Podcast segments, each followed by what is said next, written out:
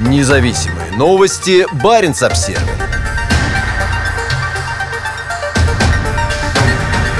Самый северный национальный парк в мире. Больше науки, туристов и сотрудников. Новая программа развития национального парка «Русская Арктика» предусматривает увеличение штата на тридцать процентов и открытие девяти новых музейных объектов для посещения туристами. Национальный парк, расположившийся на заполярном архипелаге «Земля Франции Иосифа» и частично на Новой Земле, расширит возможности для проведения научных исследований и развития туризма в Арктике. Программа развития национального парка включает открытие еще двух круглогодичных исследовательских стационаров на острове Хейса и в северной части Новой Земли. Как сообщает российский Минприроды, они будут построены в две тысячи двадцать первом — две тысячи двадцать четвёртом годах.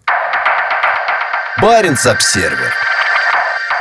Остров Хейса. Новая станция на острове Хейса расположится в заброшенных зданиях обсерватории имени Эрнста Кренкеля, использовавшейся в советское время для запуска научных ракет. Обсерватория была создана в тысяча девятьсот пятьдесят седьмом году и просуществовала до две тысячи первого года. Среди запускавшихся ракет была и геофизическая ракета эм эр двенадцать, способная достигать высоты сто восемьдесят километров. Она в основном использовалась для метеорологических целей, но могла применяться и военными.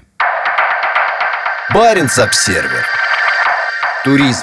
Дополнительно планируется создать пять полевых баз и девять музейных площадок, а также увеличить штат парка на тридцать процентов. Деятельность на этой заполярной территории в последние несколько лет активизировалась, и летом две тысячи двадцатого года научная станция на мысе Желания подверглась комплексной модернизации. Мыс Желания – самая северная конечность архипелага Новая Земля. По словам ведущего научного эксперта парка Дмитрия Крюкова, значительная доля научных исследований, проводящихся сейчас сотрудниками нацпарка, финансируется нефтяной компанией Роснефть. Парк «Русская Арктика» занимает территорию восемь целых восемь десятых миллиона гектар, является крупнейшей особо охраняемой территорией в России. В последние годы нацпарк стал местом посещения пассажирскими судами, совершающими круизы по Арктике.